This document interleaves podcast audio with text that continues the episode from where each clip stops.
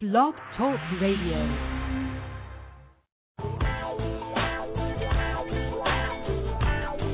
Are you tired of being sheep? Well, so is he. Get a friend, get informed, and get involved. It's We're Not Cattle Radio.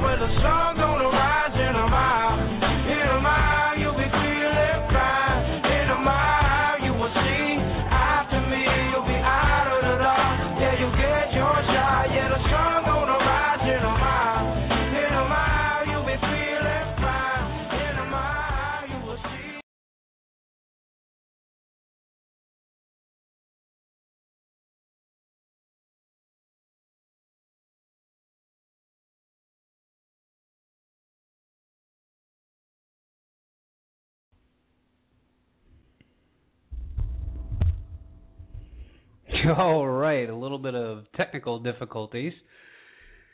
Hopefully, my intro music played. Thank you for joining me, everyone. It is We Are Not Cattle Radio.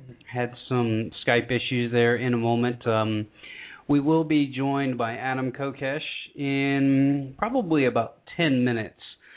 So until Adam calls in, um, I'm actually going to play some just um, some interesting stuff, and if I can get him in the next couple of minutes, I will um I'll go ahead and pull them up. But um I'm going to play two back-to-back clips for everybody. Um if you just want to check in from time to time on the feed, or you can actually just enjoy these uh, two audio clips. When Adam calls in, we will start the interview. I think we got him for half an hour, so it should be good stuff. So thanks for tuning in, everybody. You're listening to We Are Not Cattle Radio. I'm your host, Jake Counts, coming to you live from Atlanta, Georgia. If you want to follow me, you can follow me on Twitter. We are not cattle, the number one. Uh, you can check out the website, we are not cattle.net, and you can also follow me on YouTube. Um, we are not cattle TV. So here's the first clip. Enjoy, and as soon as we got Adam on the line, I will end the clips and we'll start the interview. If I were the devil. If I were the devil.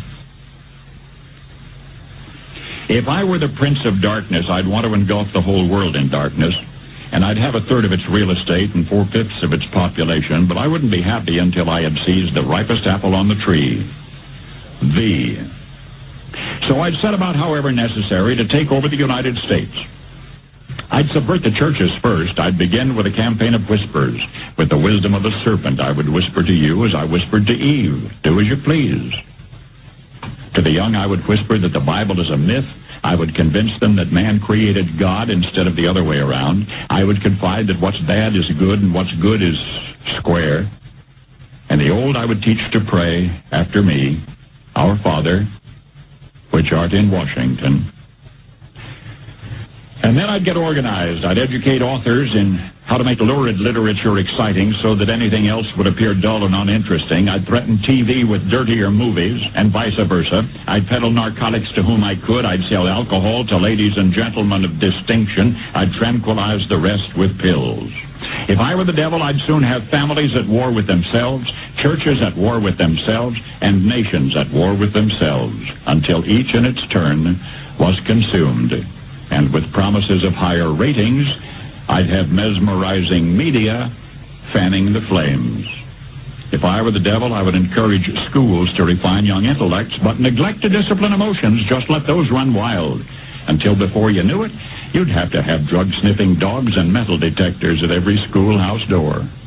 Within a decade, I'd have prisons overflowing.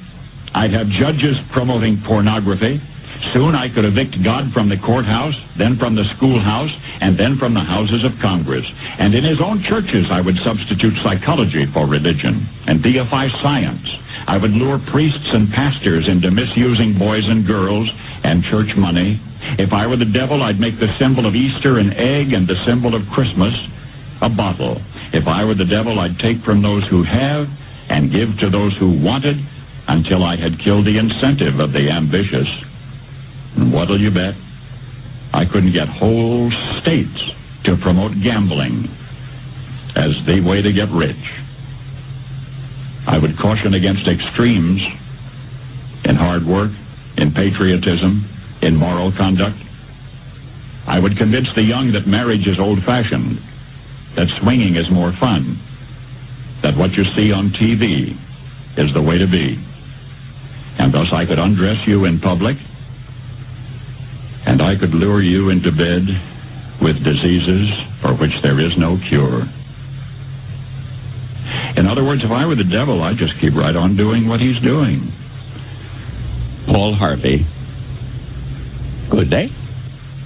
1918, 2009. He recorded that back in 1993.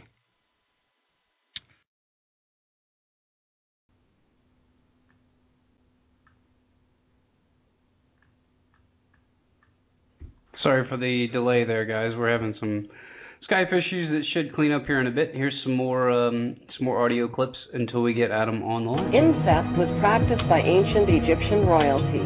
Mothers married sons and brothers married sisters to keep the power and the money all in the family. Like their pharaonic ancestors, the British monarchy have a long history of incestuous inbreeding. Even in Genesis, we have one version of this, but you find this all over the world, in every culture.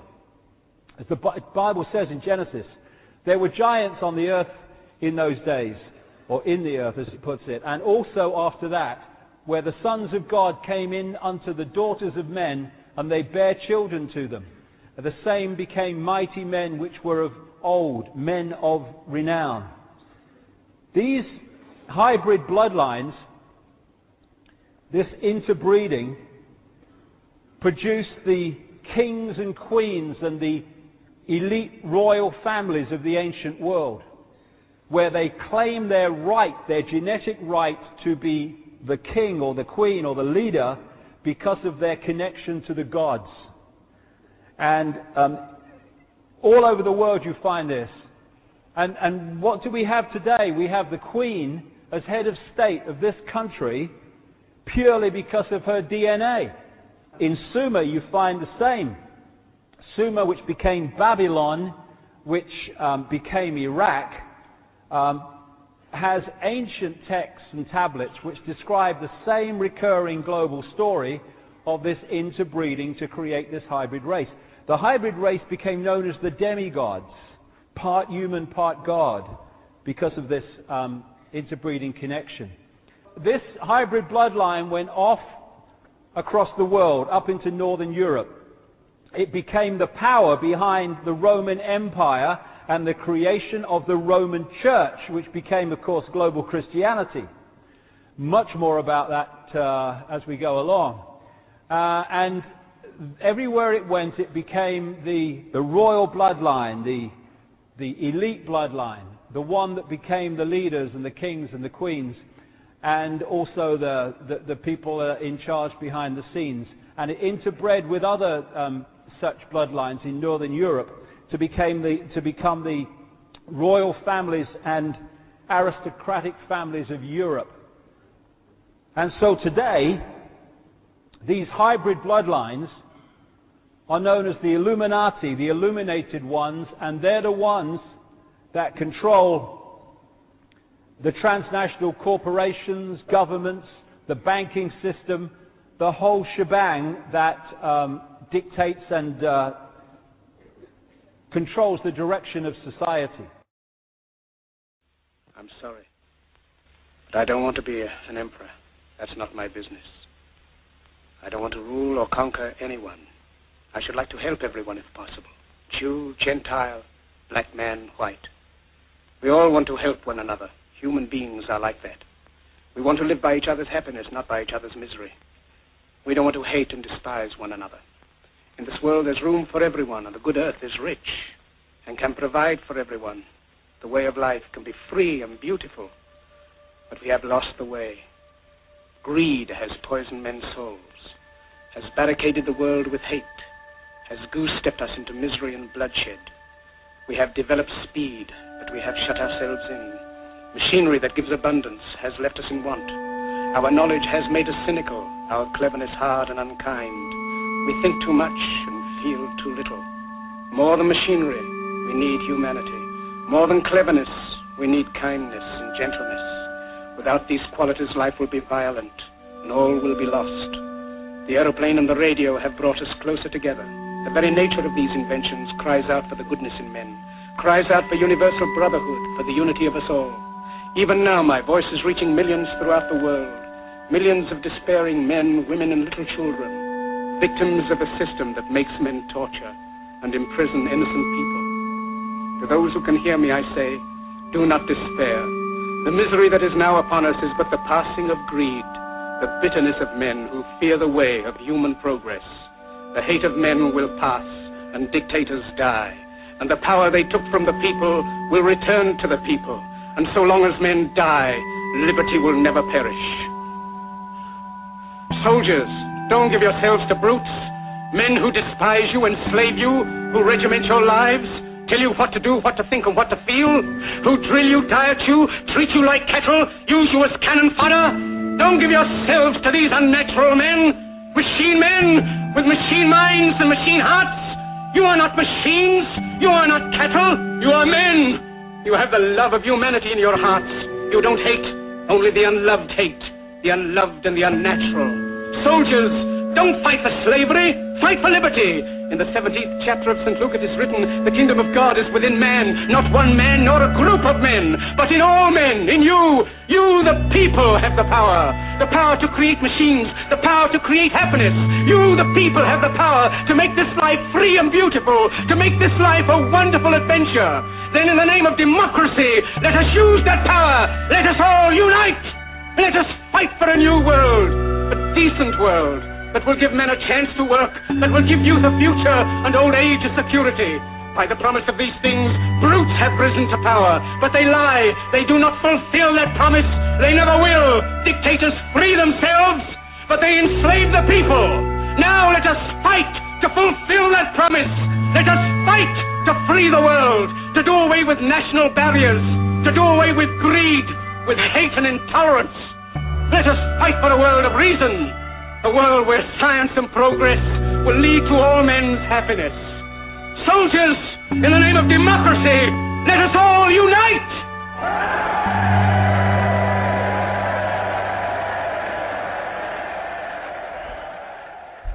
Still one of my all-time favorite speeches. So if you guys are just tuning in, we're waiting to get Adam pulled up here on Skype. He was uh, just wrapping up an interview with Alex Jones a few minutes ago. But we're going to get into. Um, I'm going to cover the waterfront with him. I know that he's probably been bombarded about the march and and um, you know what his what his experience was like in prison. And I was watching the interview with Alex, and I've seen a couple of interviews that he's done. It was um, it was pretty it was pretty interesting to see um, to see somebody understand you know their rights and what they what they can do and what they do and don't have to do. And just you know just understanding that he was in the right the entire time and and not succumbing to anything. Failure to process failure to cooperate and you know and then as he was leaving it was really funny. I hope we'll talk about this too. They actually give him a couple of citations. Like like here you go. Like here here's these. You need we need you to you know we need you to sign these and then um and then sign you know this is to get your stuff and then we're going to need you to sign these citations too. Yeah i'll just walk out with these. How's that? I mean it's just absolutely ridiculous. So he should be pulling up here in any moment. I um i've been kind of in conversation with him and and daryl pretty much all day and just seeing what's going on. But um i know that their world has been just absolutely turned upside down in the last uh, week and a half, but it for a good thing. I mean, this is um, you know, this is the kind of exposure people in the liberty movement need. We we need the the people that understand that we are fighting for for liberty, which is what our founders always told us to fight for. And they they said that you know you need an informed populace to keep these people on a short leash, or else government government will run crazy. I mean, it's just and what you see from us, and I talked about this a little bit last night, the decadence in our society reminds me a lot of ancient Rome and the collapse. And I want to get his parallels to that because when Rome started to really decline, they had they had areas and, and years where there was some really really crazy stuff going on. Where like what they would um they would have the um I can't remember if it was like a daily issuance or whatever, but there would be like a daily decree where the where I, I don't think it was um I don't think it was Pompey. I think it was um is it Crassus? No. Anyway, I'll look it up before he gets on. But um but they had their their first their first real dictator before Caesar who was a dictator to, you know, quote reinstitute the republic because uh, it got a little out of control with the favors and everything. So they actually used to have signs posted every morning where you would go into the town square and then there would be there would be rewards for um bringing these people's heads on a platter.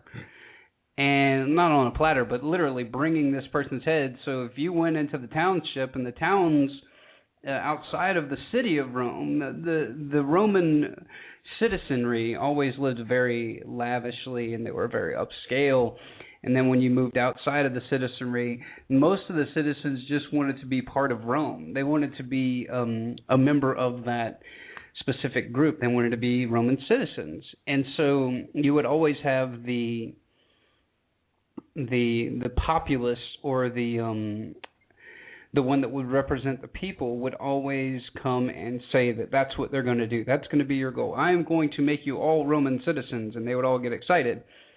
But what they would do in this in the dark times, they would actually have the list up there, and people would, if you would just walk up and your name would be on the list, by the time that you would turn around and start making your way back to your residence, you were probably killed because there wasn't a lot of money to go around, and so that's how they actually people would survive is just basically everybody is turned into a mercenary. Everybody's a hitman but you see that draw similar parallels now, but it's it's very it's not as in your face in your face.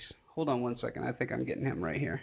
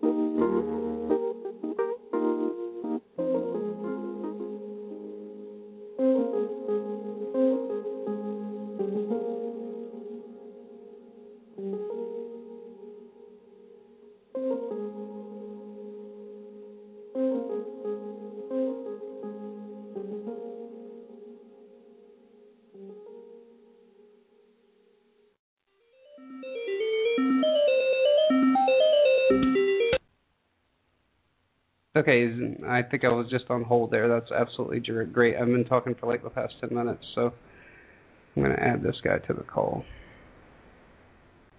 Forgive me, everyone. It's been an interesting last few minutes. Sorry about that, everyone, if you're dropping off. Um, we're going to get him pulled up right now.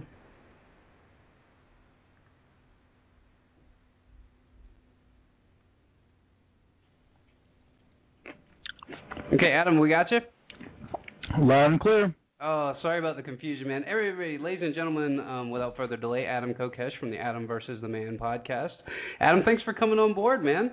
Hey, my pleasure. Thanks for the opportunity. Hey, um, like I, we were just chatting before we're offline that uh, I was watching your interview on Alex Jones, and I think that, that was a very good thing that you tried to get him to to see what what you're really trying to accomplish with the march. And um, you know, before we get into everything with the march and stuff, I just wanted to uh, to do a reset for everybody. So let's. I want to hear it from your perspective about what happened on that day. You know, I, I was talking to. Um, I, I'm friends with Daryl, as you know. We and I've had him on the show. and We were kind of talking about how the setup of the event was, and it was a little bit, you know, precarious seeing all the the fencing and everything around. And you guys even had a discussion about you know, is this something that we should even do? So so start from the beginning and talk about all the way through the actual event itself about you getting, you know, accosted by the guys in costumes. You know, what it um what transpired on that day. Well, I guess it has to start with the history of the event that this was Smoke Down Prohibition 5. We had Mhm. done this four times before Mhm. with no intervention and, and no violent assaults whatsoever. And it was kind of out of the blue, but they had put up fences around the area, around the, the free speech zone in front of Independence Hall. And uh, you know, it was it was a pretty clear setup. They when when we decided it was time to light up at 420, Mhm. they rushed into the crowd after someone else that had already lit up, and I didn't have anything on me. I think this is where they they went wrong. In one of the ways, they assumed that I would have weed on me, and I I I didn't that time. Um, you know, as much by by coincidence as anything, and I, I not had my wallet on me deliberately. But uh, I'm really glad I was ready in this case Mhm. because what they did is they charged through the crowd, uh, cha- charged past me, as, as even the, the affidavit said, pushed past me Mhm. to get to someone who had lit up, Mhm. and uh, uh, in the course of doing that, deliberately brushed past me, Mhm. grabbed me under my arm.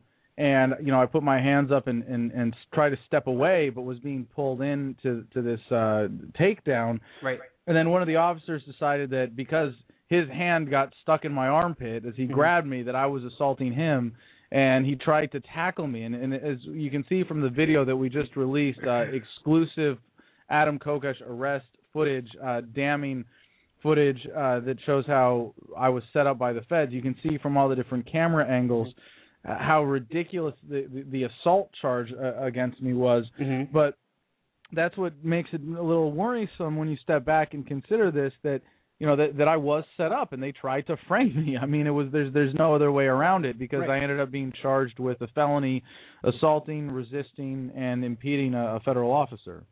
Now, one of the things that Daryl and I kicked back and forth around, and this is just me being a you know a conspiracy theorist, you know, not trusting known liars, but um, Sure. we were we were looking at it as a as a methodology or a way that if they were going to set you up and charge you with a felony, that it was a way to to keep you. You know, obviously, if you're a convicted felon, you can't do an open carry march on um, across the Washington Bridge or the the um, I can't remember what the name of the Memorial, bridge. yes. Thank you, thank you.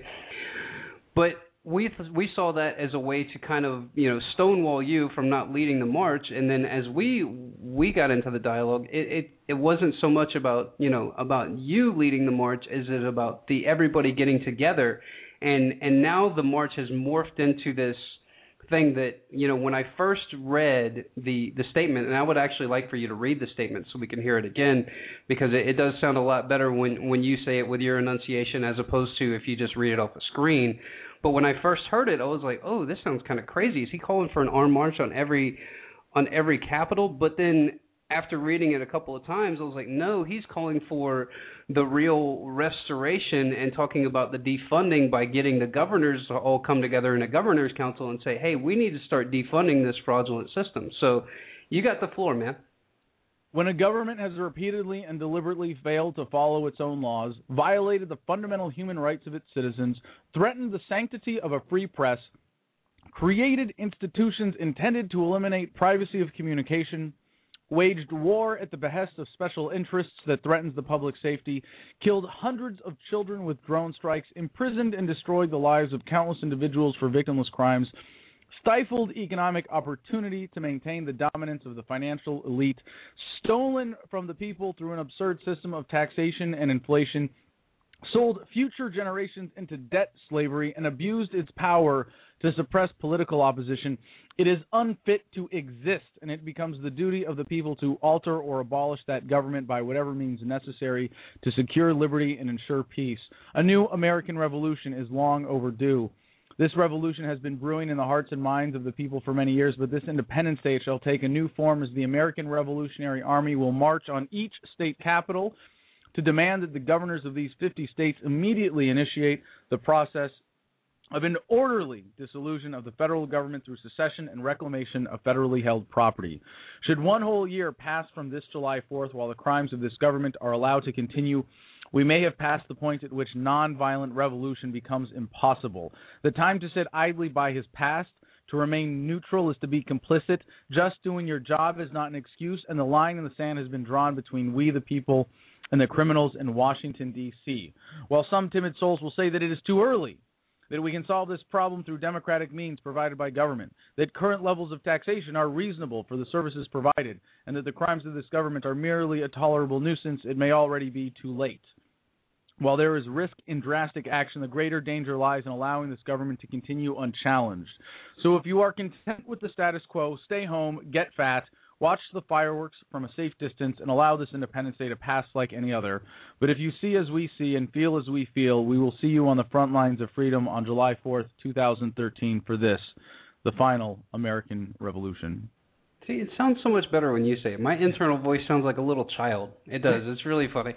But um yeah, how now you were in when when you when you wrote that, were you in solitary? Is that what they put you in? No, no. Well, were we were in, we were in the special housing unit, but fortunately they put uh, myself and Mr. Poe together. I, I Mhm. suppose they wanted to listen in on our conversations, but Mhm. we we were uh, we were aware of that from the beginning. hmm Now, now, when you guys wrote that, how long did that take you to write? Is that something you just did, like compiled over a couple of days, or is it just an epiphany to you to just say, "I have got to get all this down on paper"?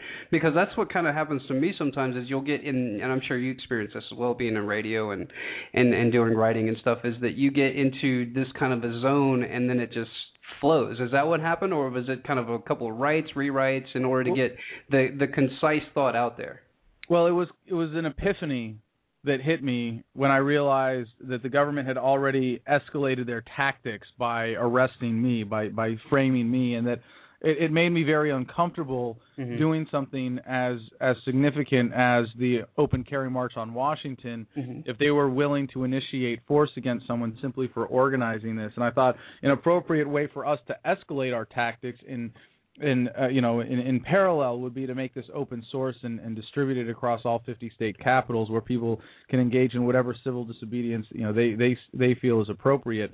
But I, I want to point out that what we're really doing here is saying that, that let, let's do things the easy way. Let's Right. do things the peaceful way. Because if we don't do this, you know, what we're facing with the inevitable collapse of the United States federal government is going to be far worse. Mhm. If, if if we don't come out now and start changing the conversation to say, look, we're better off without the federal government than we are with it, Mhm. then what we're going to find is, is is the end of America that that comes from delusion and having your your head buried in the sand.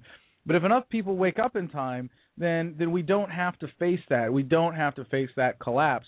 But you know, in, in a way, I feel kind of like a, a sleazebag politician here. And if you know the old saying, you know, when when you see a, a riot, jump in front of it and call it a parade. and in a way, what I'm talking about is really not that revolutionary. It Right. is already happening. Mhm. It is just a matter of do we do it deliberately and acknowledge the the situation that we're in, Mhm. or do we continue to, to to be in denial about the state of America and, and the federal government?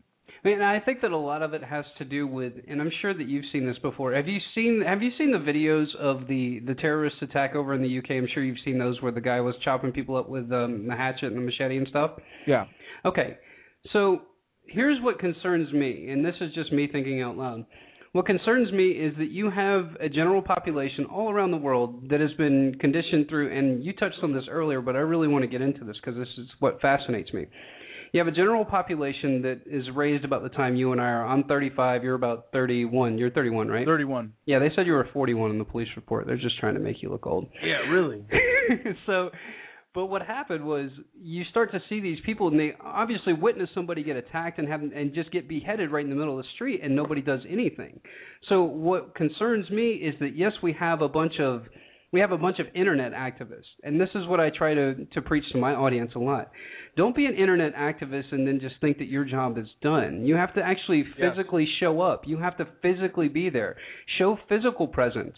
And what scares me is that we have a public that is that is engaged in a virtual sense, but when you look at it in a in a true physical sense, they become they become scared. Now, this coming from a country that that had a bunch of founding fathers that were taking on the largest, most diabolical empire that has ever existed, and they ended up winning. What would those founding fathers look at our public now and say? I mean, do they look at us and think that we're a bunch of chicken, you know what's, or do they look at us and say, you guys just need the right kick in the butt, and and this might be the right kick in the rear? Well, I think that's what's so exciting about uh, taking a bold stand like this is you really expose all the false prophets of freedom who are going out there saying, "Yeah, the founders are great. They're awesome. They wouldn't Mm-hmm. put up with this stuff. They would fight back. They they raised arms and they and then they go, "Oh my God, Adam Kokesh wants to." To dissolve the federal government. Um, no, we can't do that. That's scary. They're going to come after us. And it's like, hey, they already have. Yeah, they already spy on you, dude. I mean, that's what I tell people. I'm like, listen, you know, they've been spying on you for 10 years, and and everybody asks me, they're like, aren't you afraid of putting this stuff on Facebook? I'm like, dude, they know who we are. They're not dumb. I'm like, you know, this is the kind of stuff that if you band together, if you band together, I mean, the March on Monsanto here in Atlanta got about 1,500 people, and the paper reported it 1,700. 700. As usual, they're going to underestimate something that's going to be of, you know, vital significance. But if you guys will march for Monsanto, a stupid corporation, why won't you march on a a government flying a flag in your name, droning people, killing people, and now talking about invading a nation that has not done anything to anybody? At what point? and what's really exciting to me is that, Adam, I think that everybody under the age of 40 and especially the younger generation. You touched on this earlier. I talk to a bunch of people when I'm out at restaurants and stuff like that, especially teenagers. Almost all of them proclaim themselves as libertarians, and it's exciting for me to see that because they have broken through that that the bipartisan wall, if you will, Yes. of seeing of how fraudulent both of these systems are, and it's like. Oh well, Barack Obama was funded by Wall Street, and like, oh, Mitt Romney's financial advisor was the the head of the World Bank. I mean, come on. At at the end of the day, we need to do something that's going to galvanize the public, and I think that this is going to do it. Now we just have to get the the traction out there and and the people. The the big thing is the people, and I think that that's what you're trying to do with this. Now, how are you guys organizing this march? I mean, do you have people in each state, or how is it how is it being organized? Yeah, we have a national coordinator so that people can step up and ensure that efforts aren't being duplicated, and there's kind of an official point person, at least, as a coordinator or facilitator for each state. And for people that, that want to get involved that way, I really encourage it. There, there are also Facebook events for each state event separately, as well as several territories. So um, the uh, coordinator is Jeffrey Phillips, and you can get him at Jeffrey J E F F R E Y at AdamVersusTheMan.com uh, to to get involved locally. And this is a this is a really great opportunity to start reaching out with some of these important ideas about what do we actually do to get out of the situation. And for everybody that attacked the idea of an open carry march, not a single one of them said, "Oh." The government's a good idea. You really shouldn't challenge the government at all. Like the overthrow of the government, that's a bad idea. We love the federal government. You know, nobody Mhm. said that. Well, now it's time to actually step up because I'm asking for the individual risk to be a lot less. But people were doing this anyways. People were already stepping up and Mhm. we're holding events in solidarity with what we had planned for DC. Mhm. So I hope that people take this as an opportunity, not just to, to get to that critical mass and, and to galvanize the public, as you say. I, I think we're a ways off from that, Jake. Mhm. But if nothing else, I, I really do believe that this Independence Day, to start the final American Revolution in this form with an eye towards the dissolution of the federal government, will begin with a changing of the conversation. And just by asking that question, it's not do you want America to end? It's how do you want mm-hmm. America to end? Do you want it to end with your head in the sand and with a dangerous and violent collapse of a government going through its death throes? Or do you want an orderly, peaceful dissolution and an assertion of your rights as an individual to happen through an orderly process? And I, and I think this is going to really radically alter the conversation because so many people have given up on this idea that we're going to fight back government by fighting one issue at a time or that we're going to battle for Mhm. every inch while the government takes a mile behind our backs. Mhm. And and as you pointed out, the younger generation really gets this when when they see, holy crap, I just turned 18 and my share of the federal debt is over fifty thousand dollars. You got to be kidding me. And they Mhm. face all of these problems of, of, of how much of, of their income goes towards government when they had no say in it whatsoever. And, and it is, in a sense, of very much a youth oriented revolt, as the youth say, we are not going to pay for the mistakes of our parents. We are going to fix them. Now, was it Thomas Jefferson that said that that each that each generation should be responsible for its own debt? I can't remember who said that. Well, he also said that, that we should have a revolution with every generation. Absolutely, and and whether it's eh, whether it's peaceful, violent, what have you, I think that you like what you're trying to do here is you're not trying to promote violence, and that's what I tried to explain to people when they said that, hey, this armed march on Washington is not a good idea, and I said the fact that you can say that to me already makes me believe that it is a great idea. An essential idea. Right. You're you're terrified of your government, and when the when the government fears the people, there is liberty. When the people fear the government, there is tyranny. So, like you said, it's either it's either you choose the route of the 7,000 armored vehicles and the 2 billion bullets for civil unrest, or you choose this route and just go and and show a civil disobedience, show your complete disdain for the federal government and the way that they're behaving, and waving our flag all over the world as they as they bomb innocent people and and attack you know nations that haven't attacked anybody. So what do you now? There's a here's a philosophical question for you because I heard you and Alex talking about this, and I always had this question too. How do we get from? Is there a way that we we transition from a a a restoration, like he calls it, the restoration of the republic, and I would see it as a as a defunding of the federal government, but keeping it in place for like you said, civil def- like defense and stuff like that. That's one thing that I would I would say is okay.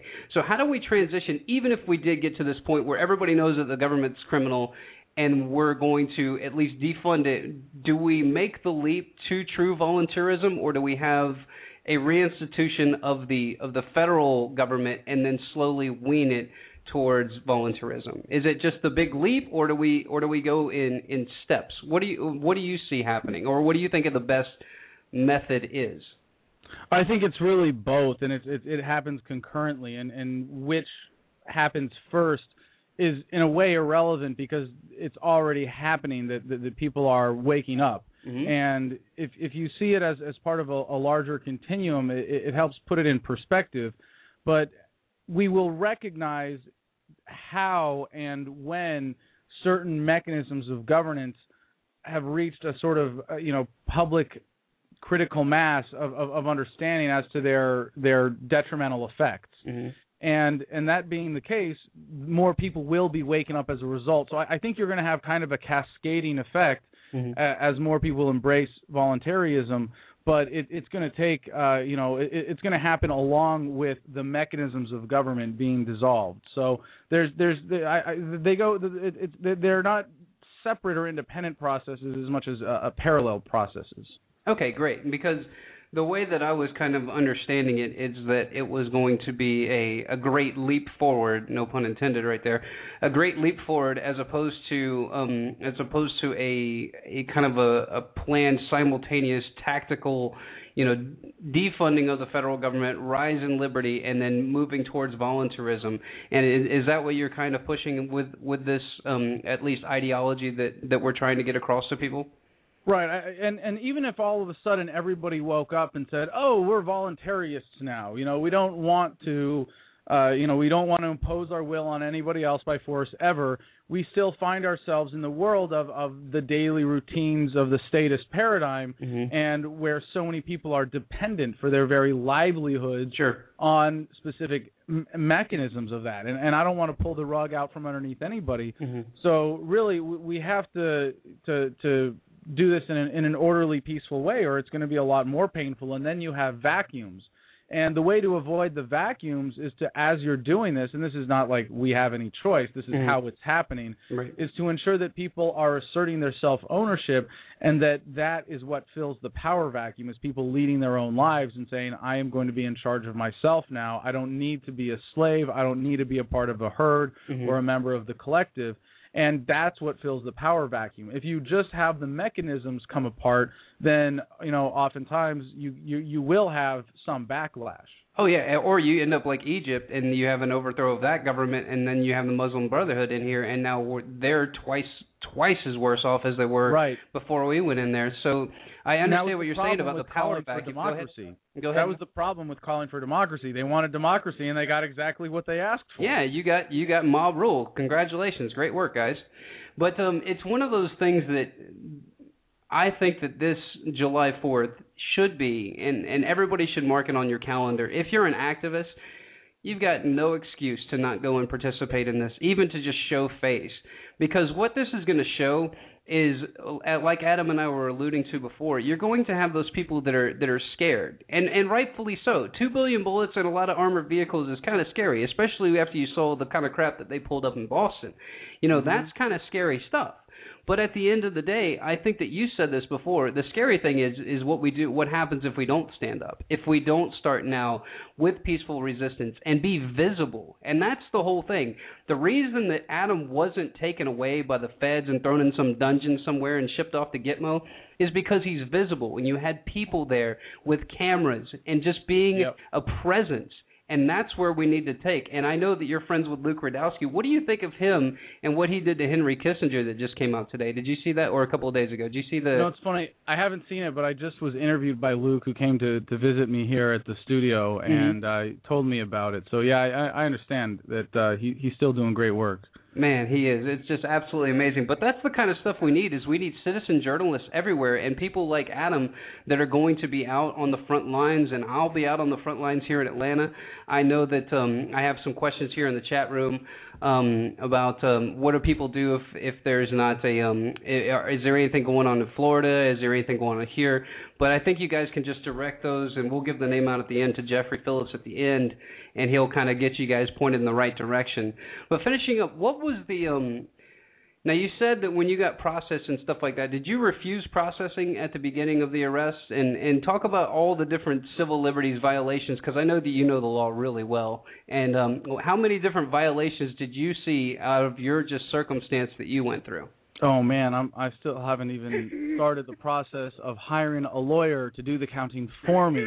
Um, yeah, it was it was pretty obscene, and not just in the in the detention process. And I did refuse to cooperate in a number of different ways. But I I think next time I'm going to actually step it up, and I think this should be uh, practice for all political activists. If you're arrested, make it as hard as possible and go limp and mute. Mm-hmm. And just as- make it as make it as as expensive for them as possible, and just non-compliance the whole way through. So give people some examples because you've you've been you've been arrested and detained a couple of times. So give people some examples of what they can do to make it a, a little bit more um, challenging for the guys in costumes. Well, I mean, just not giving your name or your birth date or any information, not having ID on you. If you have ID on you, they can uh, detain you and then cite you or even put you out on bail based on that information. And uh, you know, you're you're pretty well legally screwed at that point. But if you if you remain silent, exercise your right, and you don't have any identifying information on you, it puts them in a much more difficult situation. Now, you take a certain risk with this, Of course. and you really do have to acknowledge that you're playing hardball, and that's that's what I did. And and uh, you know, I really got to thank everybody on the outside again who made it possible to execute that strategy with all the leverage behind it. Because if it wasn't that much more difficult for them to keep me in prison, then my you know relatively small stuff on the inside would have been uh, you know would have would have just been ignored, and they would have kept me in the hole. But um I, I refused to to uh, identify myself when uh, you know until they fingerprinted me, which they would have been able to do by force anyways.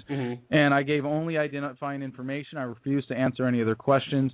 But when it came down to it, after the hearing Thursday, when uh, they were still charging me with a felony, uh, even though we'd exposed in court their testimony to be absurd. Mhm. Uh, they were trying to get me out on bail with uh, absurd conditions that I wouldn't be able to arm my, to be armed, to be in a house with firearms, See. or to be able to travel without permission. Mhm. I said, "Screw that! I'd rather stand and fight Mhm. than than let you make me a you know a quasi prisoner for Right. you know an indefinite amount of time." And because I refused to take a PPD shot, a, a tuberculosis test, I said it's against my religion to have, to to allow government agents to put needles in my body, and uh, I refused to take a DNA test. And I said it's okay, my DNA is just fine; it doesn't Mhm. need to be tested. They uh, they threatened to to strap me to my bunk and and perform those tests on me and I, I played the God card on on one of these guys who was a Catholic and was like, Mhm. "Oh, so you're going to do this because politicians put words on paper. I hope that God forgives you." And I got to him. But when when when I refused to take bail, I was basically volunteering for up to 100 days in solitary confinement. Mhm. They had me with NA Poe because we had been arrested together and we were both being held away from the general population. And because I had refused to take the PPD shot, they weren't allowed to house me with any other inmates. And and for my own safety, I thought I was better off in that situation. Mhm. And I was okay. I was resigned, you know, up to 30 days for an indictment, up to 70 days for a speedy trial, Mhm. and I was fine. All right, you know, I'm, I'll do it. I'll sit here. I'll I'll, I'll write my book. I'll I'll write letters. I'll be fine. I mean, Mhm. it's really not that bad. I was in combat. You know, it's not, you're not going to scare me with this. and and and and the the strategy worked better than I could have possibly imagined because you know the the very next day I w- I was just like in solitary for another 12 16 hours and they just banged on the hatch and uh hey you're leaving and I was at the back of my head going wait a second this is this is the part where I go to a CIA facility but no, they just uh, you know showed me the door and unceremoniously put you know put dumped me in the rain uh, in, uh, on a on the Philly sidewalk there. And as I, as I, as I was out, I had actually gone through almost all the out processing. Mhm. And the last thing is they give you your personal effects, and it was the officer that was testifying against me Mhm. who had to do it as the Park Service representative. And he put all my stuff on, uh, you know, on the table in front of me, and then he said, "Here, you're going to sign this form for this, and then you're going to sign these two citations." And I just laughed at him, and I said, "Yeah, I'm not, I'm not going to sign those. Really, what are you going to do? Lock me back up? I'm not going to, I'm not going to pay, you know, pay a fine for for or accept your citation for standing next to someone smoking pot because you wanted to frame me. Mhm. Give me a break." So I did. I refused to sign them. They're null and void. I'm probably going to burn them in front of the White House on June 8th. And it's important to point out we have another event coming up: Smoke Down Prohibition Joint Summit with President Choom, just to underscore the hypocrisy of this government. Mhm. And uh, we're going to be engaging in civil disobedience in, in front of the White House on Saturday, June 8th at 4:20. We, we're asking people to gather at 3:30. And uh, there's information about that and, and more at adamversustheman.com slash calendar. But uh, you know that was it. We we just uh, you know I played hardball and I won. And and Na Poe we found out just today because his strategy and he was able to execute his strategy perfectly well too. But his was I'm going to get out of here uh, uh, with whatever conditions and I'm going to bend over and and you know get bailed so I, I don't have to be in prison. Mhm. And uh he got bail, but you know he's got to deal with all the conditions of that now and go through piss tests and he's not allowed to smoke pot and all Mhm. sorts of other stuff. So uh he he got a plea bargain uh offer today and he rejected it and I want to say uh you know shout out to him for for standing up but he also threatened a hunger strike when we were in there which was probably why I got my phone call and I'm I'm just glad that it wasn't necessary for him to endure too much pain but yeah we we stood our ground and the government blinked because Now, now, how long did it so take clumsy. before you got your phone call? Because that's the one thing that really, really aggravated me. Not to say that it wasn't aggravating enough to watch, you know, somebody that I've associated with and somebody that I've, you know, done a little bit of work for get get drug off on just absolutely nothing. And when people ask me, they're like, "Hey, what happened to Adam? What did he get arrested for?" I'm like, "He got arrested for standing next to somebody smoking pot. He got arrested for having a microphone in his hand." But the thing that really bothered me was that they wouldn't even give you a phone call. I'm sitting there, I'm blowing up Daryl's phone. He's calling Yeah. everybody, and, and we're like, "Has anybody heard from Adam?" And calling your parents, and they haven't heard from you. It was really a creepy time for us on the outside, but for you on the inside, what what was it like? Just saying, "Hey, do I get my phone call?" And they're like, "Uh, yeah, just sit there and hold tight." Well, I mean, at, at some point, you know, you you start to worry that maybe there's something really nefarious behind this, and and I do want to kind of downplay the Mhm. the significance of what happened, and I got to, a good chance to talk with uh, Luke Rudkowski about this. But Mhm. you know, what was it behind what happened? I mean, we know what physically happened, we know what legally happened, we know the we know the logistics of what transpired, but you know, we we know there were other federal agencies involved from the testimony of Donald Reed. And we know that they were targeting me directly. You know, we, for what reason exactly? You know, I don't know. Was there was there a command from on high? Probably not. You know, Mhm. it was probably just all of these various factors conspiring, and a couple cops got out of control, and and and I ended up being the victim here Sure. you know, I was set up, I was framed, but uh, you know, I, I don't believe. I mean, if, if this is if this is the best they've got, I mean, I'm kind of insulted. Like, I must not be that important if these are the schmuck idiots they send after me, because I know they've got way more capable people on payroll that could handle something like this. Mhm. And and I don't think it was something you know as, as huge and nefarious as that, but it you know it, it was a very uh, disturbing uh, arrest in and of itself because it was a, a pretty clear cut case of, of po- political prosecution. Sure, sure. And then at the end of the day, you looked at it and were just like, okay, so if this is if this is all you guys got, this isn't too much. But you know, looking back at the event, looking back at the event, and this, you know, you guys are obviously going to hold the next event outside. Um, would you do anything differently about? Would you have canceled the event? I mean, obviously, uh, hindsight's twenty twenty, but is this something that you believe just kind of solidified for everybody that's in the liberty movement about just how out of control these guys in costumes can be sometimes just to go in there and the one thing another thing that really kind of got me upset was the fact that there didn't need to be any violence involved in any of these arrests. And you saw people getting thrown to the ground. They tried to throw you to the ground, and my friend and I laughed that the cop wasn't strong enough to throw you to the ground. So, Yeah. so we thought that that was funny. Like, look at the cop trying to manhandle Adam, and he like can't even get his arms behind his back. This is so funny. but um, I mean, what do you what do you make of all this? Do you think that going back in, in hindsight that this was a, a, a positive thing for the liberty movement, kind of exposing how how government and people in costumes can really get out of control? I hope so, but you know, I haven't really seen a lot of that. I think uh, a lot of people are still scared, and to, to to certain degrees, or to a certain degree, rightly so. But uh Mhm. people have to get over it when they realize that being frightened doesn't accomplish anything, Mhm. and that uh, staying frightened and being frozen in inaction is where the greatest danger is. Oh, absolutely. So I know we got to wrap it up because I only I only had you for a half an hour. So I, I want you to plug everything that you can plug in the next couple of seconds, so we can all get um so we can all get on the same page. And I think that one of the things that's going to really come out of this July Fourth thing is that you're going to see how individuals are going to come together, whether we all believe in the same thing or not. Whether you're a libertarian, whether you're an anarcho-capitalist, whether you're a conservative, it doesn't really matter. What what you saw was absolute tyranny out in the open for people that were just trying to do something um, civil, you know, in civil disobedience. Which you know, I, I think that eventually, hey, maybe we should mail the uh, the definition of civil disobedience to the uh, to the captain of the Washington D.C. police, and then she can see what that really is instead of making her Oh, statement, making her statement saying that if you walk over here, even though the Supreme Court, which you know rules on the Constitution, said that it's okay, even if you do that, you're still you can do civil disobedience as long as you don't break the law. It's like um all right, but uh, let's get all your stuff here, and then we can uh, we can wrap it up and get you on your way because I know you got a ton of stuff on your plate, man. Oh yeah, no, I really appreciate it. But things are coming together here, and we're just so excited to see that there are people all over the country stepping up. I believe we have most states already covered with someone who's who's decided to take point.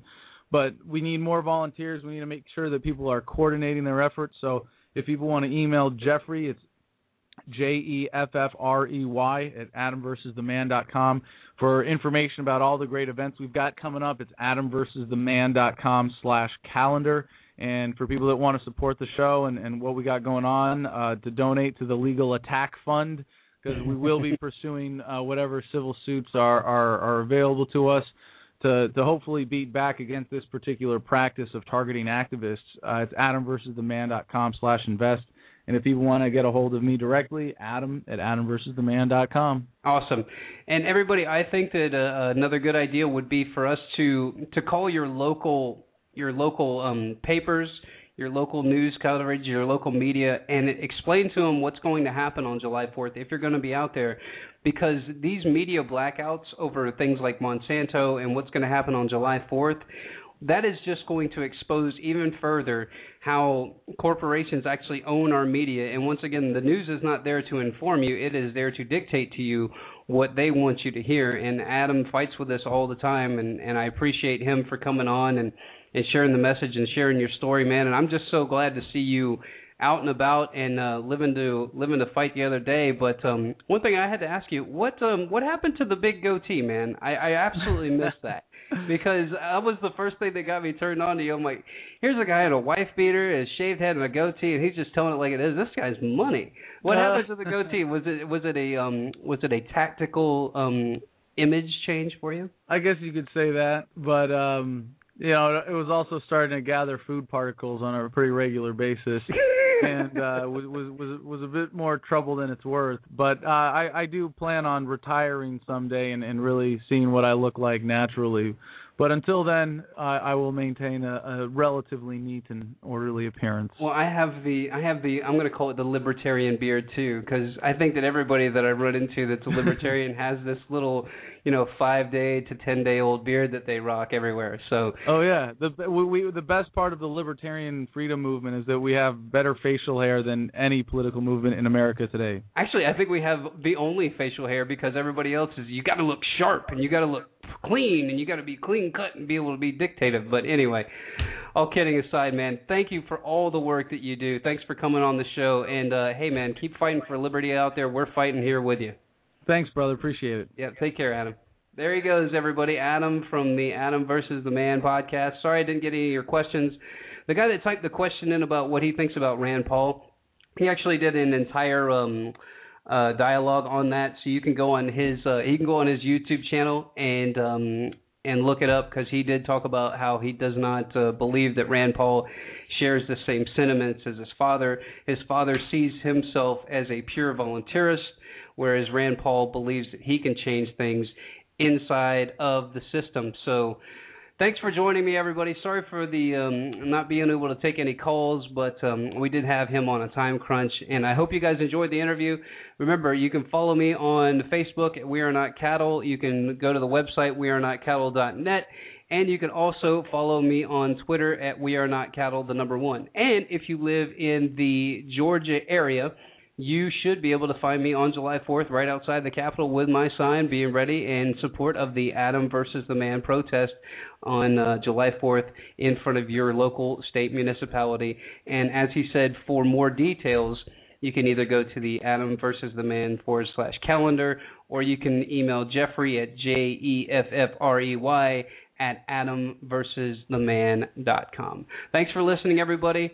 Get a friend, get informed, and get involved, and let's change society. Take care. In your freedom. Freedom. Oh, you deserve your freedom. Freedom. Yes, and the feeling that